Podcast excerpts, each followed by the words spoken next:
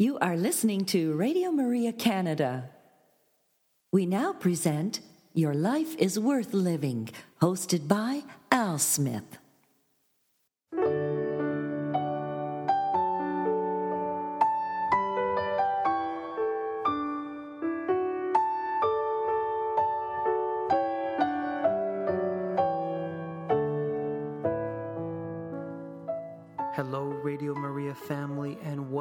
To this week's edition of Your Life is Worth Living Reflections from the Venerable Archbishop Fulton J. Sheen.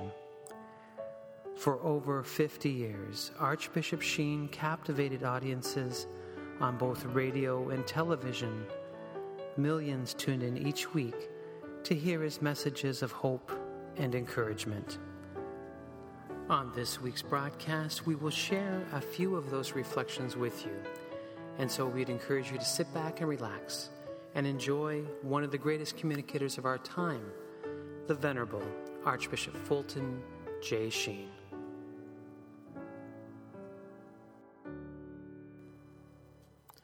Hello, Radio Maria family, and welcome to another edition of Your Life is Worth Living. I'm your host, Al Smith, and I want to thank you for joining me for this opportunity to grow in holiness and to learn our faith a little bit more. Bishop Sheen had a great love for the soldier and, of course, was very uh, dedicated to helping soldiers with uh, their prayer lives. And I think of that great little booklet, the Wartime Prayer Book, that uh, many of you may have in your own possession. I know that hundreds of thousands of these copies of these books have been given to the military all over the world, and so uh, a great little devotional. And so today uh, on this program, Bishop Sheen will uh, give a reflection entitled The Glory of the Soldier. And uh, of course, uh, lots of powerful insights in that program. And then we'll follow that up with a catechism lesson uh, from the catechism series that Bishop Sheen developed many years ago. And uh, the lesson today is entitled The Law of Love, the Total Commitment. And um, we need to give a total commitment to Christ uh, because He is our all. And I cannot uh, thank God enough for giving us the gift of His mother uh, at the foot of the cross to the world when He said to uh, St. John, Woman, behold your son, son, behold your mother.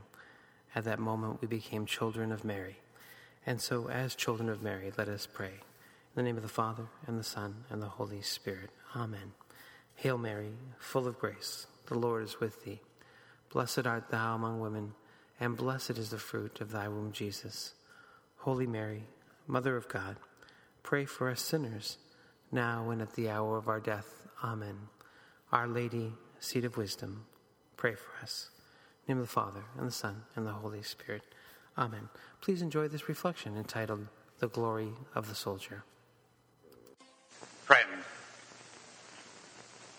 we received many letters this week wanting to know what happened to that dead horse in the bathroom and how we got rid of it. Well, it was very simple to get rid of it. We just took the plug out of the bathtub.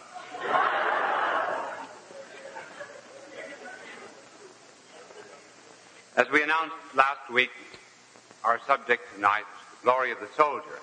And under soldier, of course, we include everyone in the Marines, the foot soldiers, those who fight in the air, sailors, everyone, men and women, who are engaged in the armed forces.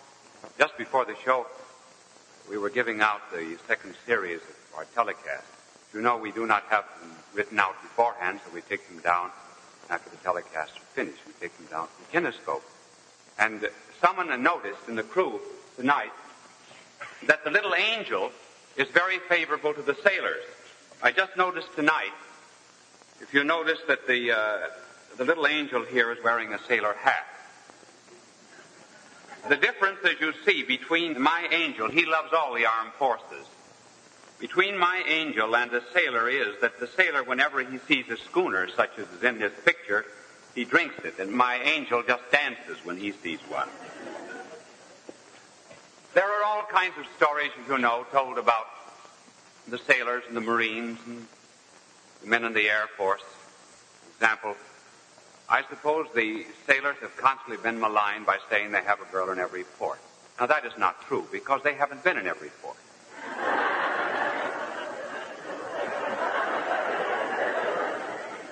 Have been to Davenport.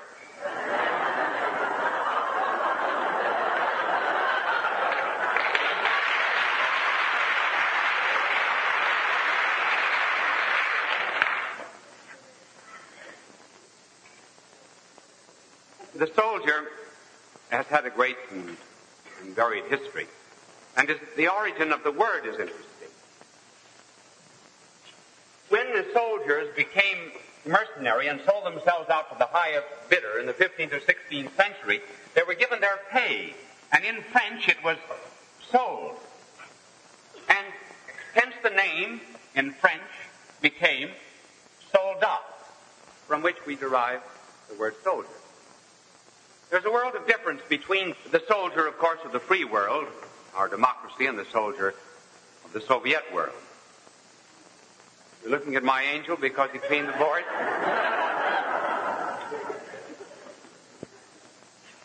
the soldier of the slave world, that is to say of the communist world, is necessarily bent on offense. Because the whole communist philosophy is dedicated to world revolution. Once you are men of that particular uh, type of civilization, you necessarily make them offensive soldiers. Because one thing you can't do with bayonets is sit on them. So, the communists send them conquering throughout the world. Soldiers of a democratic country are quite different. Soldiers in a democracy come into being very much like locks might come into a village. Here's a thousand homes in a village. Every man is friendly with his neighbor. There are no locks on windows, no bars on doors. Everyone is free to come and go in any house in the neighborhood. One night a thief breaks in. The next morning, a thousand locks have to be purchased. Now it happens that there's thief in the world. That's the reason democracies have to arm. The greatest tribute that can be paid to soldiers is to recall that they are always spoken of well in the scriptures. In the Old Testament, great soldiers are praised like Joshua, David, and Gideon. In the New Testament, whenever an individual is mentioned, it's always in terms of praise. I believe the reason is that when a civilization like the Roman began to rot, the putrefaction starts at the center. Which means that off at the periphery, in the military, in the armed forces, there are still those remnants of respect for law, decency, and order which preserve civilization. And that is why the soldiers that are found in the outposts of the Roman Empire in gospel times are men to be praised. Two great characteristic notes of soldiers are found in the Gospels, found throughout history. The first note of the great soldier is sympathy. And the second is a spirit of sacrifice. First of all, sympathy. One soldier does not make an army any more than one swallow makes a summer. He's committed to live in community, and so he develops the spirit of friendliness with his fellow man. And then in addition to that, he has to travel very often to other lands. And these great floods of humanitarianism wipe away all the barriers and obstructions of race and of nation and of color and of class. And he begins to understand what Alexander the Great told his soldiers in Persia that God is the common father of all men. Soldier begins to see as he goes into other lands that all people are one, and all made of one blood. This sympathy begets humility in the soldier. When a man is alone, he can be proud of himself. When he's with others, he's much more humble. Fly on the nose of the cameraman looks very large. In the theater, it looks small. A man is is alone and by himself, he can be an egotist. But when he's in an army and in another world, he becomes very humble. And that explains the the sympathy and the humility of these soldiers.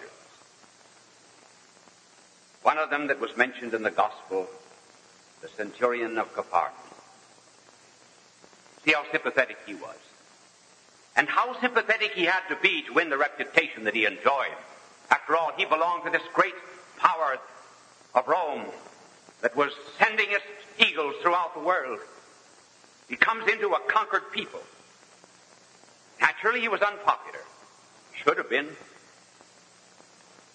Or the Romans were in the land of the Jews, very much like Soviets are in China or in Poland. Yet, he was kindly and sympathetic, and one day came to our Lord and said that his servant was sick. The servant of that Roman soldier was probably a slave. Caesar once complained that he wept at the death of his servant. But this man is interested in the life of his servant. And he comes to our Lord and asks that the servant be healed. And the Jewish elders were struck with the sympathy and kindness of the man, went to our Lord, and they gave two arguments why he should be helped. Imagine two arguments in favor of this Roman soldier. The first was, he loves our race. How gentle he had to be to win that appellation. And secondly, he built for us a synagogue. He was humble too. Oh, so very humble. Because he said to our Lord, I do not want you to enter under my roof. You need not come to my house. I have men under me, because I am a man of authority. I say to one, go, and he goeth. Come, and he cometh. To another, do this, and he doth it. Therefore, he suggested to our Lord that merely the word of his omnipotent lip would be enough to cure the servant. And the servant was cured at that hour. The soldier was kind, and sympathetic, and in these days, when those who follow the Savior reach the moment of most intimate union with Him, there wells up at the moment of communion on the lips of a devout Christian the words of a soldier. Lord, I am not worthy. This sympathy we find in our American soldiers throughout the world. We know what they are doing in mission lands, for example, the aid they are giving to our leprosaria, to our hospitals, to our homes for the aged, how they are helping the orphans and the refugees throughout the world. Not only our own soldiers. Let me tell you this story about a communist soldier. One of our missionary sisters was telling me just the other day. When she was in prison in China for a couple of years, she contracted malaria. The communists refused to give her any water. Her throat was like a blazing fire. She said to the communist soldier nearby, I'm dying. He said, Good. We will not have to feed you. All we have to do is bury you. He said, Give me some tea. He was making a pot of tea in the prison. The communist soldier said, Why should I give you tea? For you are an enemy. And then his mouth became a crater of hate and a volcano of blasphemy.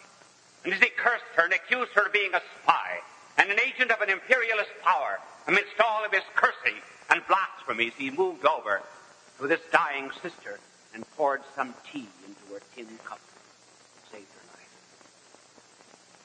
He was safe. Reported to the party and demoted. The point that I want to bring out is that the natural sympathy of a soldier overcame the hardness even of communist philosophy and he broke the bonds of all dialectical materialism to prove that a soldier is a man of sympathy and love. Then humility. Would you like to see a letter I got from a soldier the other day that indicates humility? He passed me by on the street. Failed to see me, and he wrote this letter.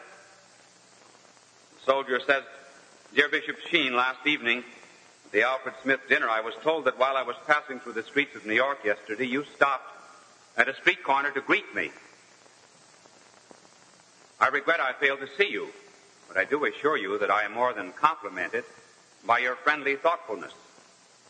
I would have valued the opportunity to have stopped my car, however briefly, to chat for a moment with personal regard. Would you like to know the name of the soldier? Dwight D. Eisenhower.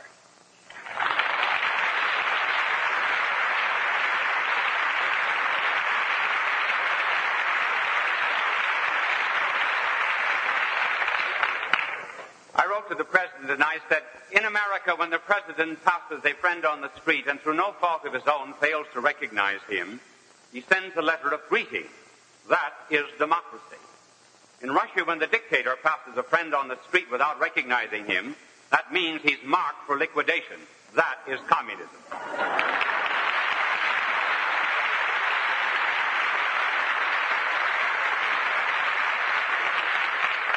The second quality of the soldier is sacrifice. Sacrifice in times of peace because he has to leave his home, his loved ones. Because he has to go through the long routine of preparation. And in addition to that, when there was no excitement for battle, no spur to action, he still has to go through the indelicacies of barracks life. And then in time of war, the soldier is a man of sacrifice because on the battlefield he does not live for himself. He does not die for himself. He lives and he dies for others. His life is characterized by a beautiful vicariousness, surrender of self for others. We find this in a great soldier, too, that is mentioned in the Gospel. There's a, a centurion, he had charge of a hundred soldiers, one sixtieth of a Roman legion, a Roman legion amounting to 6,000 men. He was sent out this particular day to execute a batch of criminals. He had done it a hundred times before. It was the old Roman method of putting men to death. He knew all about it. He went through with it, was struck a bit for the fact that one who was crucified, as soon as the nails hit his hands, said, Father, forgive them, for they know not what they do. Then he noticed, too, that death did not seem to come to him, that he went out to meet it, and he died speaking in a loud voice, as if he were giving up his own life, which he did, saying, Father, into thy hands I commend my spirit.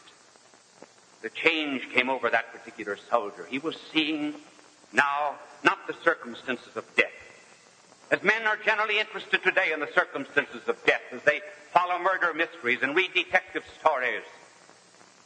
But this soldier became for the moment tremendously interested in the significance of death and all that it implied. He began to see that here was someone who was giving his life for another. And then this soldier made a public affirmation of his faith. He said, indeed, this was the Son of God. He was the first there are no atheists in foxholes.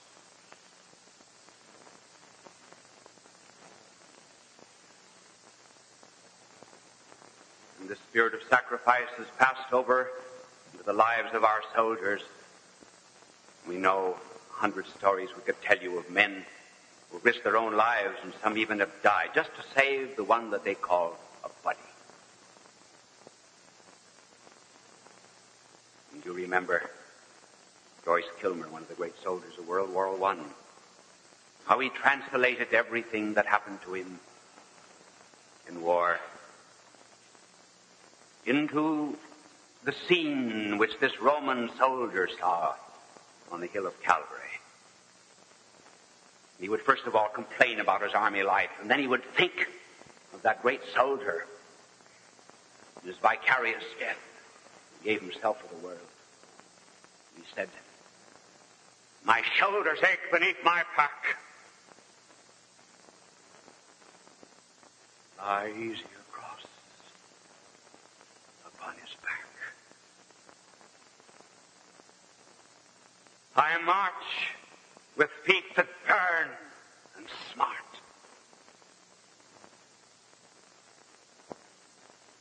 Red holy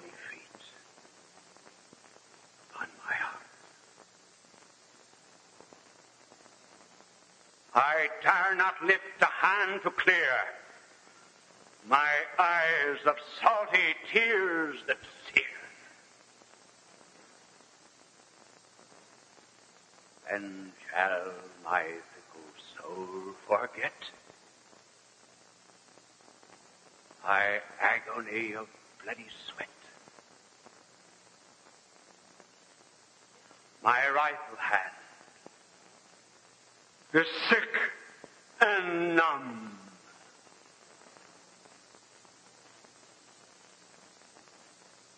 From thy pierced palm, red rivers come.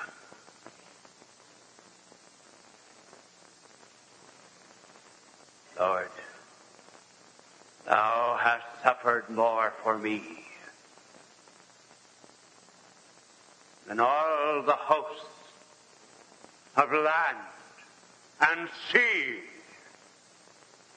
Then let me render back again the millionth of thy gift. Amen. Poem of a soldier sacrificed himself for his country. Why not then recognize their great value? We wonder, why is it that in times of war we praise the sacrifice,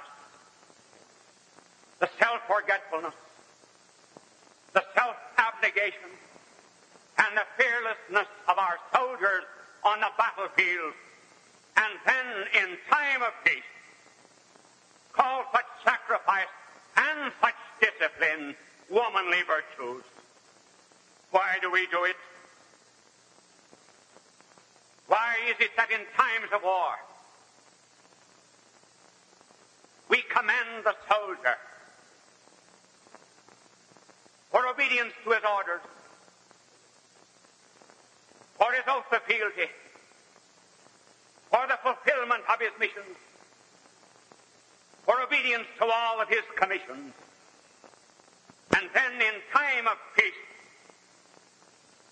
have little respect for the same obedience, will not put it into our schools and into our homes and into our national life, with the result that we pay the terrible penalty of juvenile delinquency. Why is it that in time of war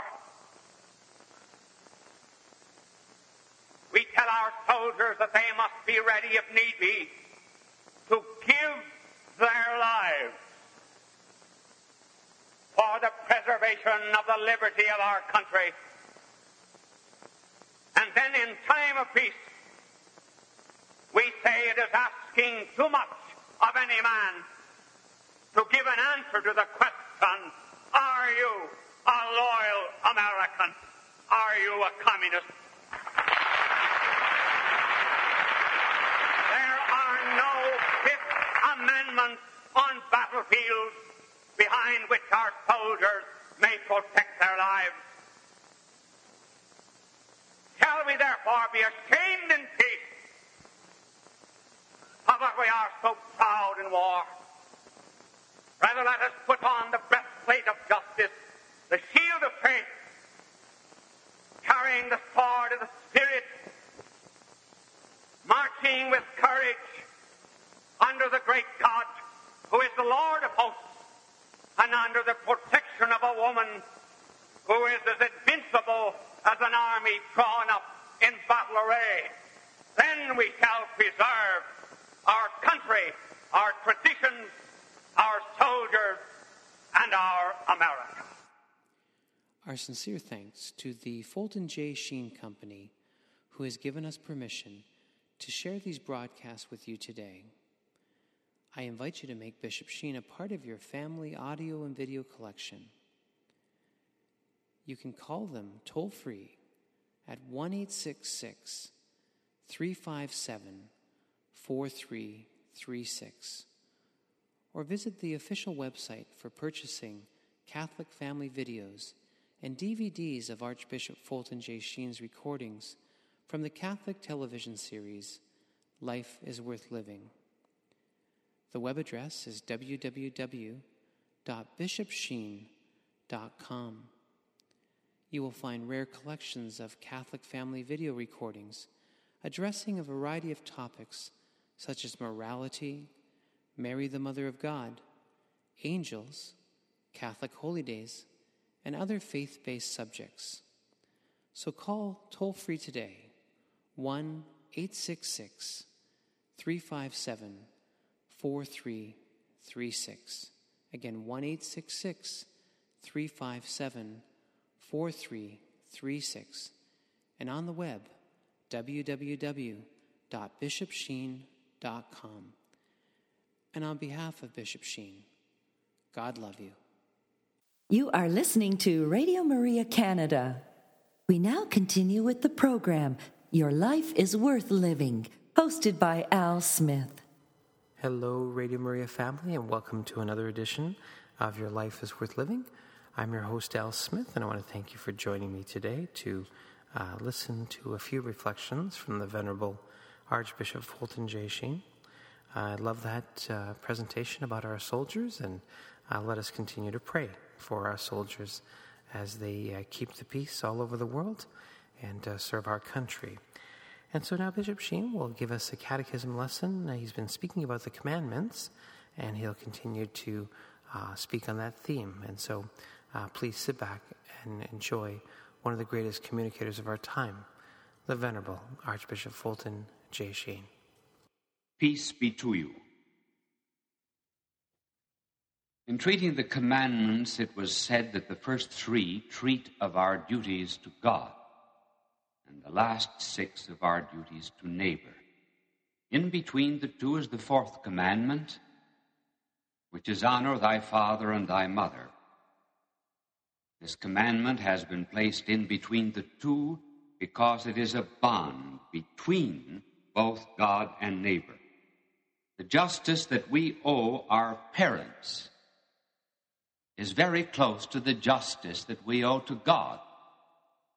And it is also related to the justice we owe our neighbor. After God, it was our parents who gave us life. And this fourth commandment, therefore, is the commandment which not only links the two, but which also provides, best of all, for the future of our civilization. Napoleon was once asked, When does the education of a child begin?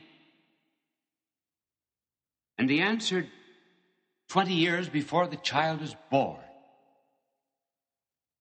in the education of the mother. There is much truth to this because the parents take the place of God in the home. A child is so much clay in the hands of the parent and how that child is molded will decide the future of it. When God gave to the parents a child, He made a crown for that child in heaven. Woe be to the parents who do not fulfill the high destiny and vocation of that child. Hence, one of the gravest dangers facing children can be the example of their parents. Delinquency begins at home. Parental delinquency becomes juvenile delinquency. The divine law, therefore, regarding the two, has been clearly put in sacred scripture. There is a double relationship. In the epistle to the Colossians, we read first of all of the relationship that children should have to parents, Then later on, the relation that parents have to children. First of all, children in relationship to parents. Children must be obedient to their parents in every way. It is a gracious sign of serving the Lord. In other words, it is accounted as obeying God Himself. Now, the parents in relationship to children. And you parents must not rouse your children to resentment, or you will break their spirits. There must therefore be that gentleness that characterizes the mercy of God toward us. What a beautiful lesson of obedience is given to us in the divine child at Nazareth. There is no evidence that he ever gave to Mary and Joseph just the nominal right to command. Rather, the scripture says he lived there in subjection to them. Imagine God subject to man. God before whom the angels and principalities and powers tremble is subject to Mary and to Joseph for Mary's sake. Here are the two great miracles of humility and exaltation the God man obeying a woman, and a woman commanding the God man. The very fact that he became subject to her endows her with power, and that obedience lasted for 30 years. And by this long span of voluntary obedience, he revealed that the fourth commandment is the bedrock of family life. In a larger way, how else could the primal sin of disobedience against God be undone? Except by the obedience in the flesh of the very God who was once defied. It was Lucifer who said, I will not obey. And Eden caught up that echo. Down the ages, its inflection traveled, worming its way into the nook and crevices of every family where there was gathered a father and mother and a child. Here is something to remember. As parents surrender their legitimate authority and primary responsibility to their children, the state begins to take over. When the parents no longer bring up their children in the love and fear of God, and the children become juvenile delinquents, then the state takes over the home and takes over the children. That is why obedience in the home is the foundation of obedience in the commonwealth. For in each instance, conscience submits to a trustee of God's authority. If it be true that the world has lost its respect for authority, it is only because it has lost it first in the home. And as we said before, as the home loses this authority, then the state begins to become tyrannical. There is a bond established between the home and the state. It was democracy that put man on a pedestal. It was feminism that put woman on a pedestal. But neither democracy nor feminism can live a generation unless a child is first put on a pedestal, and such is the significance of Nazareth.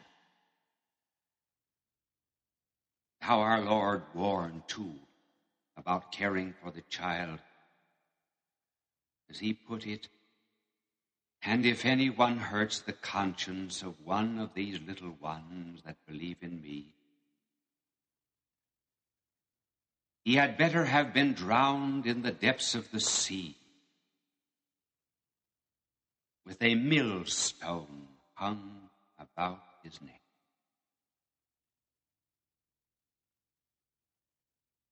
It is not to be thought, however, that obedience in the home does not include every other kind of obedience. That commandment embraces what is known as the virtue of pietas or piety, and it involves family and neighbor and the state. All authority comes from God. Hence, this commandment obliges us to obey civil authority. Remember when Pilate boasted that he had power to condemn our blessed Lord? Our Lord said that he would not have the power unless it came to him from above. So sacred scripture tells us every soul must be submissive to its lawful superiors. Authority comes from God only, and all authorities that hold sway are of God's ordinance. It is very beautiful to realize that both St. Paul and St. Peter asked for obedience to civil rulers, even though the civil ruler was Nero, would put them both to death. You will also find that those who love God are always the great patriots. Whenever there begins to be a decline of patriotism in a country, there was always a decline of belief in God.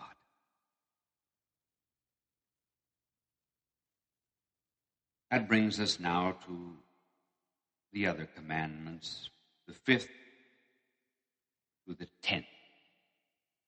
Our blessed Lord said that we were to love our neighbor as ourselves. Now, how do we love ourselves?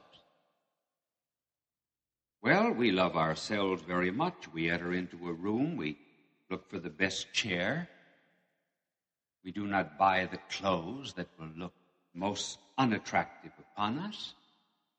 We choose desserts with considerable discretion and regard to taste. We like praise. In fact, we love ourselves very much. But there are also some things we do not like about ourselves. We do not hate ourselves when we are boorish and loud and insulting to others, or make excessive demands upon our neighbor, or when we tell untruths that hurt our friends. You see, therefore, we can love ourselves and hate ourselves. What is it that we love in ourselves? Well, we love what is good in ourselves, and we hate what is bad in ourselves. Applying that to our neighbor, we love what is good in them, and we hate what is sinful in them. So we love the sinner, and we hate the sin. We love the neighbor as a spiritual self, but we do not necessarily love him as a carnal self. Our blessed Lord, therefore, tied together love of himself and love of neighbor and love of ourselves. There could therefore be two great errors. One is to love God without loving our neighbor, and the other would be to love our neighbor without loving God. We are often invited to take part in brotherhood weeks, brotherhood causes. There's much talk of the brotherhood of man. All that is very good and true, but how can we be brothers unless we have a common father?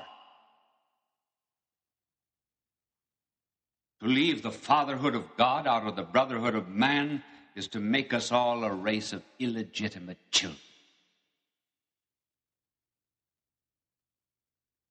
The love of neighbor is not be standardized solely upon our love of ourselves, but rather upon the way that our Lord has loved us. And that is the way He put it. This is my commandment that you should love one another as I have loved you.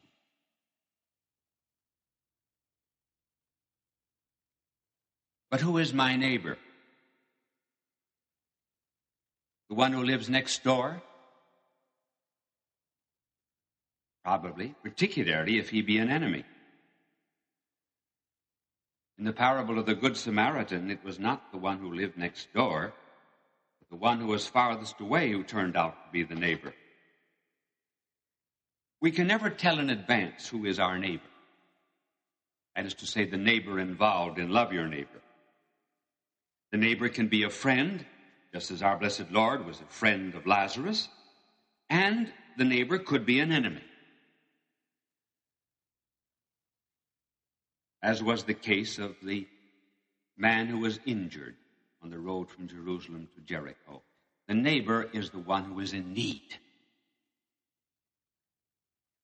As regards interior esteem, interior value, the saints certainly have more of our esteem than do sinners. But on this earth, charity must be guided by the greatness of misery. First, spiritual misery, then corporal. If there are two who are in misery and, and both are equally needy, then we can give to the one who is closest to us either by blood or by friendship. We said that the neighbor can also be the, the enemy And our blessed Lord gave us this counsel, but I tell you, love your enemies. Do good to those who hate you. Pray for those who persecute and insult you. Love of enemies is actually the touchstone to prove whether or not our love is truly divine. Hence, our blessed Lord said that before we bring a gift to Him at the altar, we should go and be reconciled to our brother. If there's any conflict between us.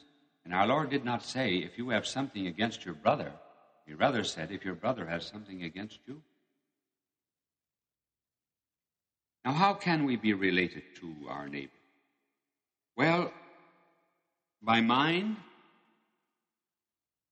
by body, and then, as regards things, first of all, our mind. We can be bound up with our neighbor in our thoughts, desires, resolutions, the way we speak to them, the way we listen to them. Then we can be related to our neighbor in body. We may work with them, we may work for them, and then, too, there can be pleasure as regards the communication of body with body. Finally, we can be bound to our neighbor as regards things money, land, property, the whole economic order. We are taking these three, mind, body, and mind, because they are, or rather things, because they are the sources when they are disordered and perverted of the three major kinds of sin pride, which refers to the mind, lust or impurity, which refers to the body, and finally, avarice, which refers to things. Now let us take up our relationship to the neighbor as regards our thoughts, our mind. Here we deal with temptations because they are wholly in the mind. There are three elements to a temptation suggestion, delight, consent. You cannot sin in your mind until there is consent. And the consent comes from the will, not from the feeling. First, the suggestion may come from the eye, the ear, the memory, the imagination, a suggestion to sin, just as he was tempted by the word of Satan. Then, secondly, there can be delight, and that can even be physical. We can feel the repercussion of the thought in our body.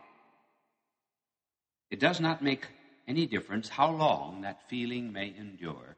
There is no sin until there is consent. I will to consent to that thought, or I will not to consent to it. We are not therefore to think that we are bad simply because we are tempted. We are tempted because we're human. It is only the consent which is wrong. Now, our relationship as regards the mind to our neighbor obliges us, therefore, to speak the truth. And why the truth? Well, simply because no other moral virtue can grow up without it. And furthermore, because in the sacrament of confirmation, we receive the spirit of truth. And also because the membership in the mystical body becomes more intimate, as St. Paul tells us, when we are bound together by truth. And the reason we are asked, therefore, to be truthful is simply because the whole incarnation is truth. Remember that the Word became flesh. In other words, the inner word or the thought of God became flesh, became externalized. And so too, as the Son is the image of the Father, so what I say externally, with my lips, must be the image of what is in my mind internally. Word became flesh and dwelt amongst us. Therefore, all sins against truth are forbidden, like lying and boasting, defaming character, injuring another's good name, rash judgment, falsely accusing others, denying our faith even under persecution, hypocrisy, and then even resolving to do something that is evil, even when we are unable to carry it out. One can commit murder by thinking about it, resolving to do it, even though the thought never passes into act. That is why the commandments say, Thou shalt not covet thy neighbor's wife. Thou shalt not covet thy neighbor's goods.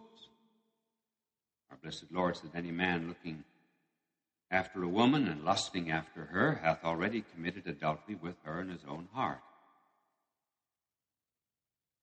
See, the church does not wait, rather, our blessed Lord does not wait until a thought passes out into act. He's not interested just in hygiene. He keeps clean all of the motivations of action. All of the little rivers that run into the ocean are kept clean, and the ocean itself will be kept clean.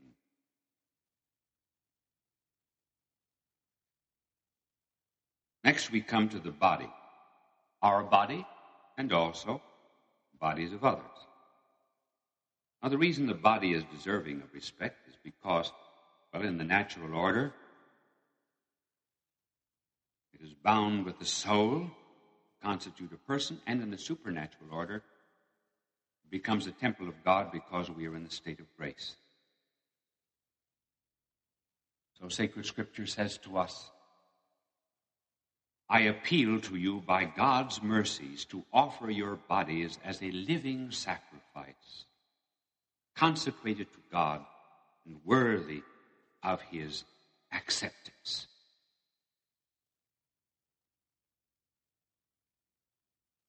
I believe that we already said before, very often people who go in for excessive luxury of body are very often naked on the inside.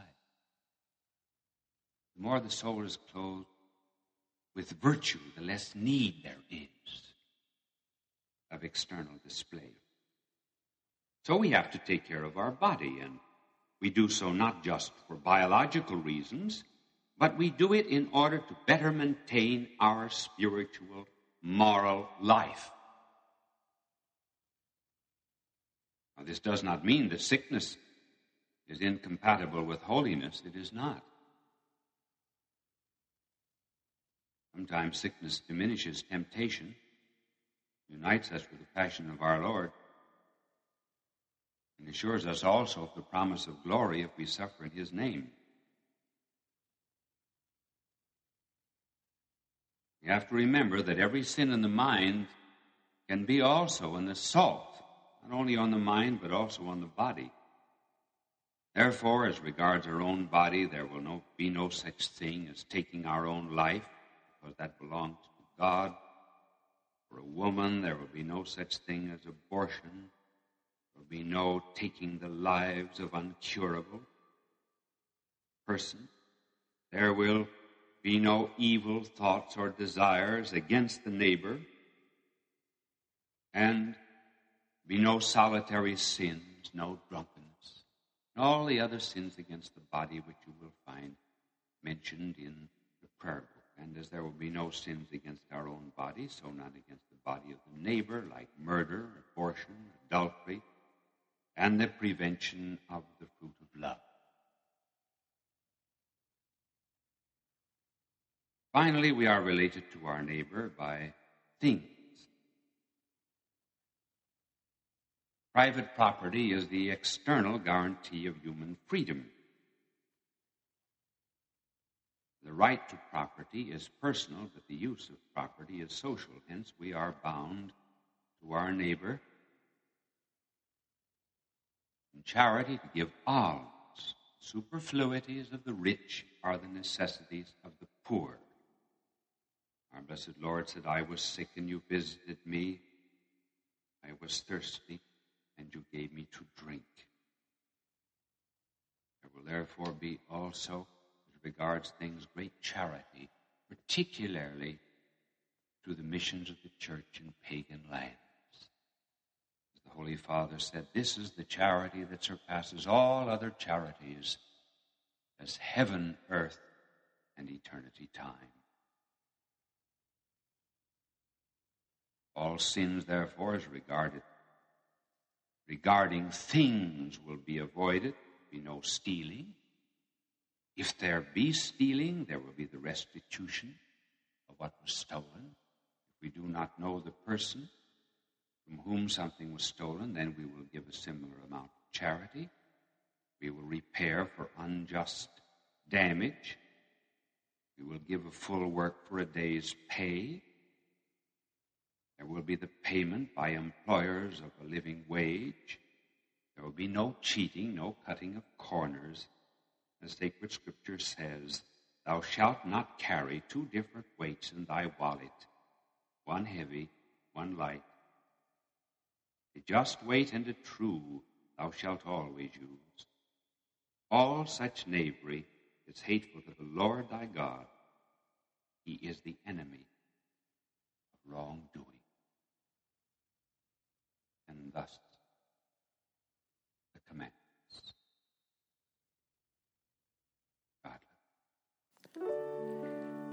Hello, Radio Maria family. Archbishop Fulton J. Sheen was a master communicator with an unforgettable voice and ability to communicate the message of Christianity to all peoples. He was a Catholic priest with a tremendous knowledge of Catholic theology. We've been blessed to share his recordings through the generosity of our good friends at FultonSheen.com. I would ask you to visit their website to download hundreds of MP3 talks by the great Archbishop Fulton J. Sheen. Please visit them at www.fultonsheen.com, and there you can enjoy the voice of the master preacher of Christ who touched the lives of millions worldwide with his warmth wisdom, and humor. So please visit FultonSheen.com to start enjoying your own collection of Archbishop Fulton J. Sheen recordings.